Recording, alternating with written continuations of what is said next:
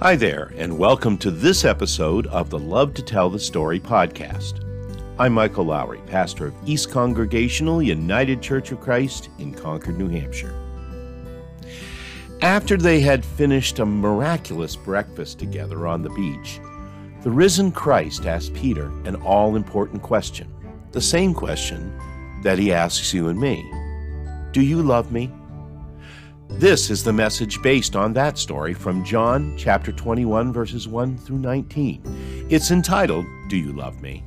And it begins with an answer to another question Why do people climb mountains?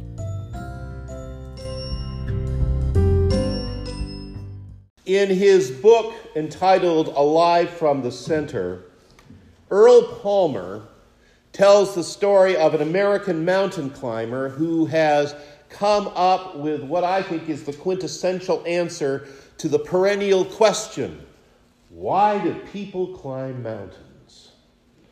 And no, the answer's not simply because it's there. Rather, he says, the reason that people climb mountains is that they have a universal desire to find the point of convergence. How's that for an answer? He goes on to explain what he means there.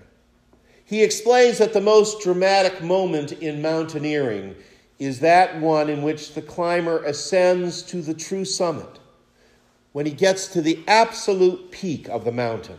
This is the place where all the lines come together. It is the singular point where each trail comes to an end, and every impossible, fragmented ridge is resolved in one single outcropping of rock and ice. And after having struggled in a long, arduous climb through morass of rock, timber, and river systems, for this climber to now stand in one place to experience both the vastness of the sky above and the earth below, well, that's everything. That's the whole reason you do it, right? And it fills the mind, body, and spirit. it is, Palmer writes, quite literally the physical convergence of time, space, and geography. now, I got to tell you, I love that image. But let me just say here, as someone who really doesn't climb mountains, that the summit of Mount Washington, or for that matter, the summit of Mount Katahdin, is not the only place where someone will find that point of convergence. Life is, in fact, filled with convergent moments.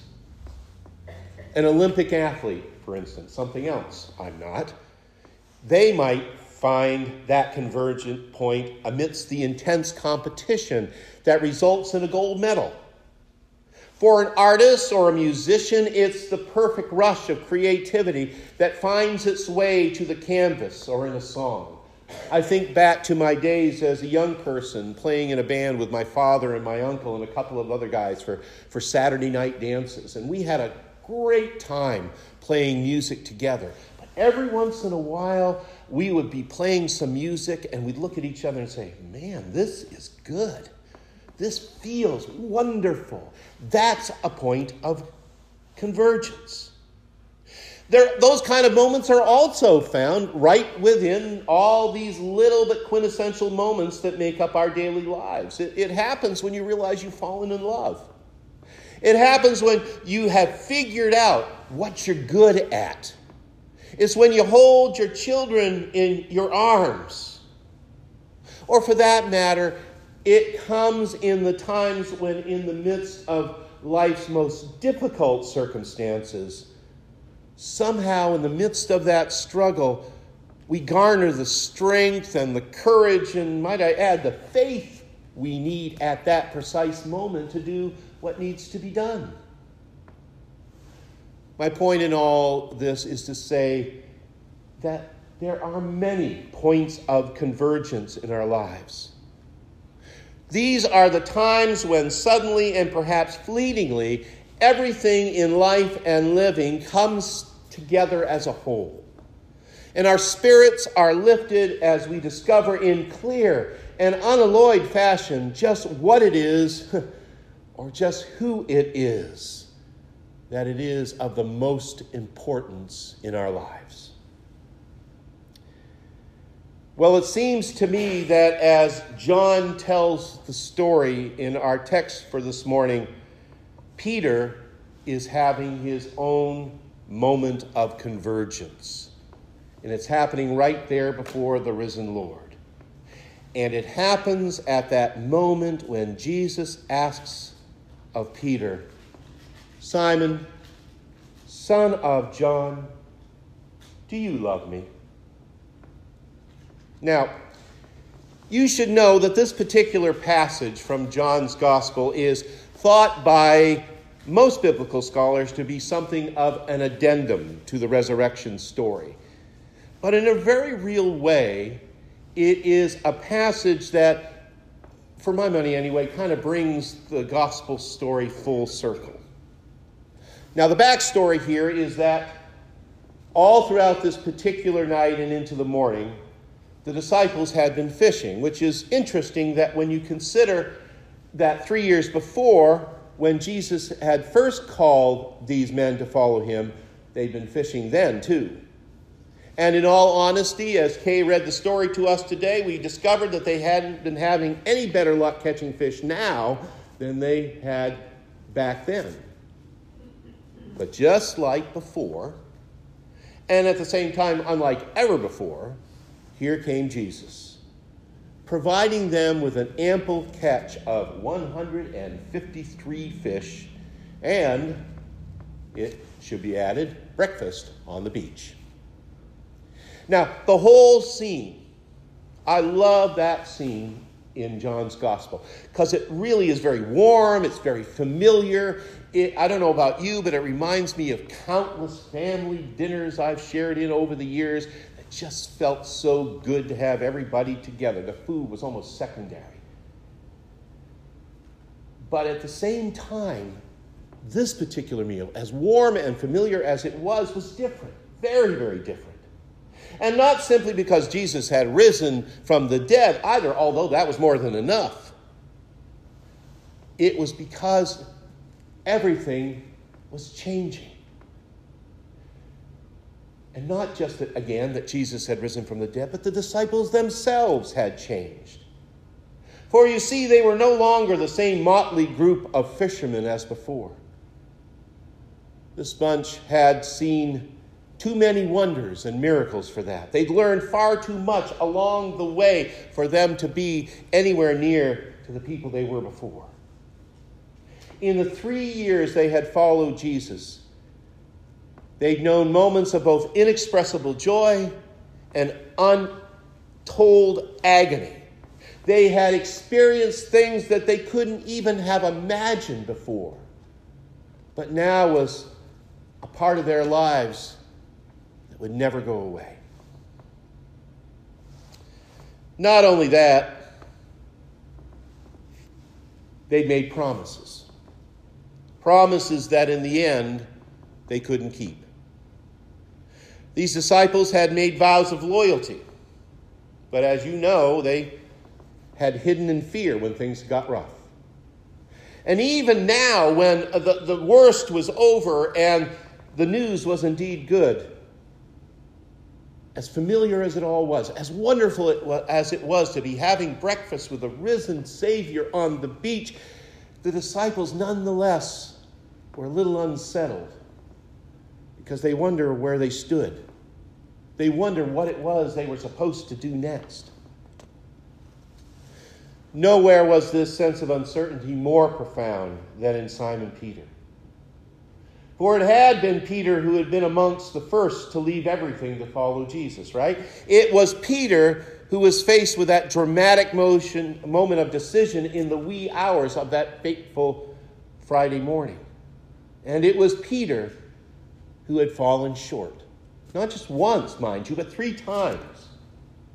And now, though he never thought it possible, Peter was about to face the moment of decision all over again. every single thing in Peter's life, every impulsive word he ever spoke, every bold assertion that he'd ever made, every rash decision, every utter failure was all about to converge on Jesus' question. And the question is Simon, son of John, do you love me more than these? Now, of course, you noticed as you heard the story again today that Jesus asked this question not once, but three times, as if to respond to each of Peter's three denials. Moreover, in some translations of Scripture, it's not just, Do you love me? but it is, Do you truly love me? As if to place that much more of a weight onto the question. Some of you might remember uh, that on Monday, Thursday, I lifted up a, a theory hosted by uh, Craig Barnes at Princeton Seminary that suggested that Peter's three denials were not so much denials as it was his sudden understanding in the midst of, of the passion that he really hadn't been a disciple of Jesus after all that it was all great and good to follow Jesus, but now that the cross was there, nope, I can't handle that. Well, when you think about that theory, and, and actually it's sort of kind of encompassed a lot of my, of my thought and reflection throughout this Easter season, you realize that what's happening here tracks very much with this idea that, that Peter sort of decided he wasn't a disciple. Do you love me? This question that Jesus asked could just have easily have been Peter, are you my disciple? Are you my disciple? Or are you not?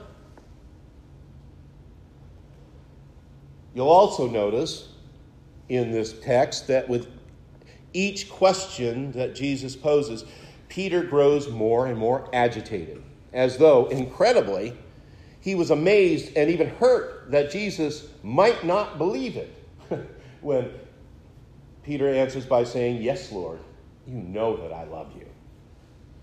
It's worth noting also in the original Greek of this passage that there are actually two different Greek words that are translated as love. One is agape, which speaks of devotion and sacrifice.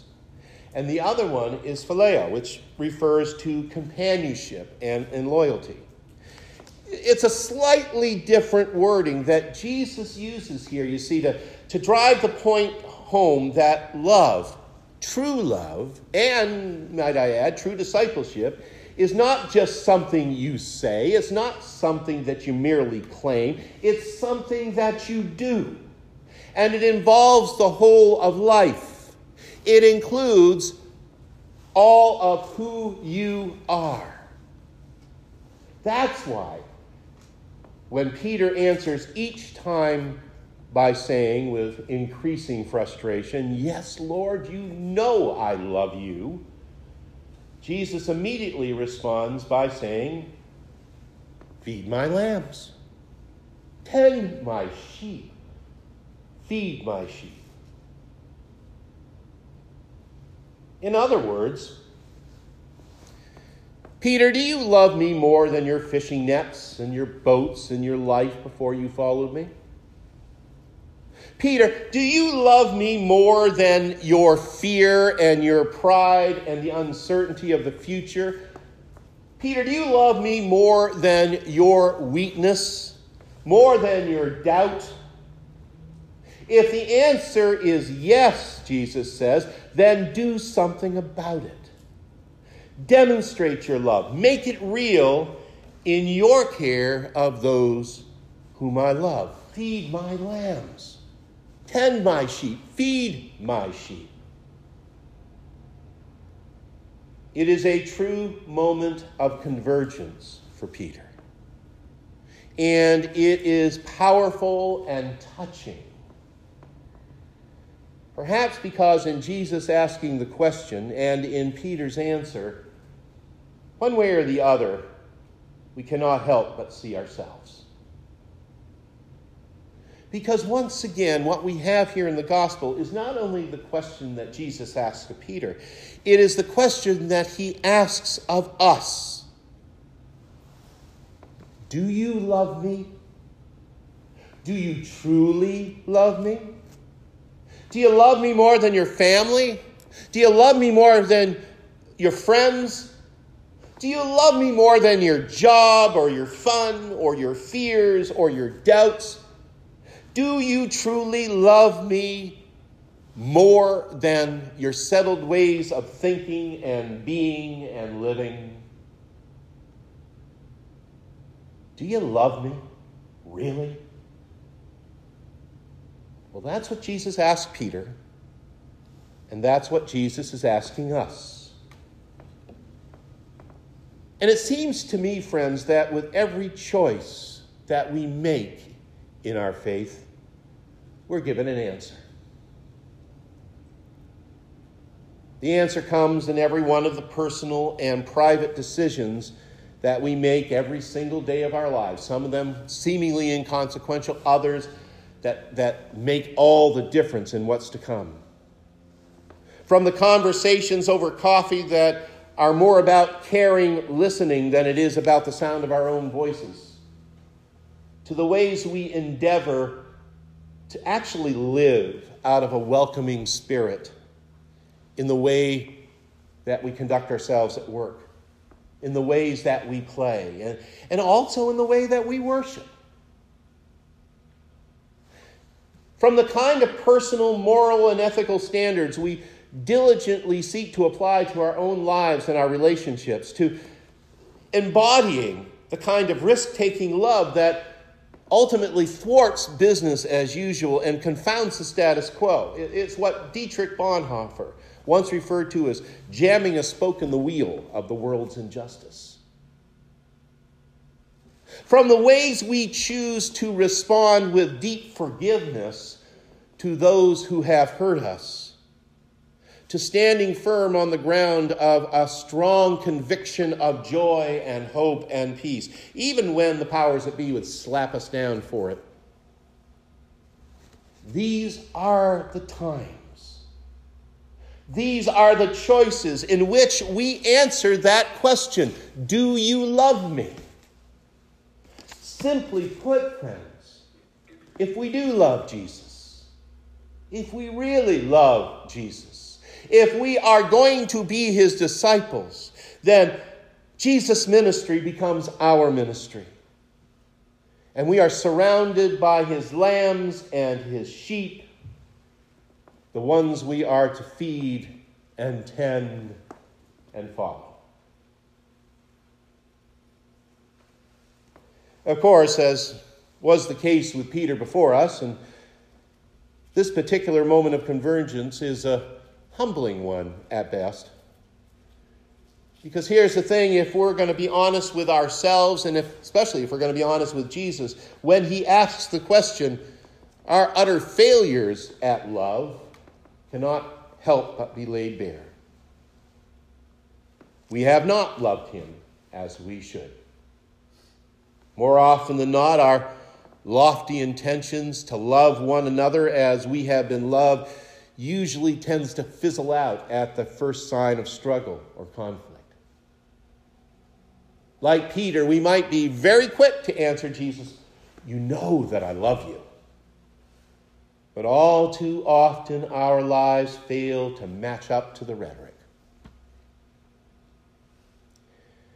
But while that may be true, Let's not misunderstand. Jesus does not ask this question of Peter or to us to remind us of just how hopeless or unworthy we are in faith. On the contrary. And for me, this is what makes this such a touching moment in John's gospel is that Jesus ends up offering Peter is both forgiveness for his past failures and an emboldening renewal for the future. This is what I mean when I say that this brings the gospel full circle. Because what Jesus is giving here is a call to discipleship, hand in hand with the empowerment to move forward. And when you think about it that way, it really is a lot like climbing that mountain summit in order to reach the single point that is directed wholly toward heaven. Truthfully, friends, I've always kind of thought of the Christian walk just that way. The journey we take as his disciples is filled with exhilaration and wonder, but there's also rough stretches that drain us of pretty much any kind of energy we ever had. Moments in which we find ourselves so exhausted by the effort. There are moments when we wonder if we can possibly go one more step. There are days that we rise to the occasion, whatever that means, but there are other times, a whole lot of times, when we have found ourselves to wander off the right pathway and fall far short of the mark where faith is concerned. In other words, we're much more like Peter than we'd really like to admit. But here's the point of this wonderful story we keep walking anyway. We keep walking day by day, step by step, carrying with us all those fragmented, disjointed parts of our lives. We limp along sometimes, sometimes we find our second wind, but we do it. We keep going. And as we do, we'll pause and we will stop and feed Jesus' lambs. We will tend his sheep and we do what He's called us to do, and we live in the way that He has taught us, and we do it all in the knowledge that in giving all that we are to Christ, in the end, the journey comes together in one place. Every other aspect of our life comes together in that one point the convergence of heaven and earth, that is the kingdom of God. That's what Jesus is asking when he says, Do you love me? Do you really and truly love me? I hope and I pray today that as our walk of faith continues, our very lives will show that we do love Jesus. And as we continue to follow, as we listen to Jesus' questions, and as we seek to, to answer those questions with faith and with love, may our thanks be unto God. Amen and amen.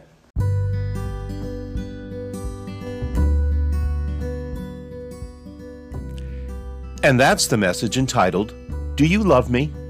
It was recorded during our May the 1st service of worship at East Congregational Church in Concord, New Hampshire, where, by the way, we gather for worship every Sunday morning at 10 o'clock at the church on 51 Mountain Road. If you're looking for a place to worship on this or any Sunday, we would love to have you join us. We are a small, mighty, and very welcoming congregation, and I think you'll be glad you came. And with that, we come to the close of this episode of the Love to Tell the Story podcast. I'm Michael Lowry, and I do thank you for listening today. And until next time, may God bless you with a great day every day. We'll talk to you soon.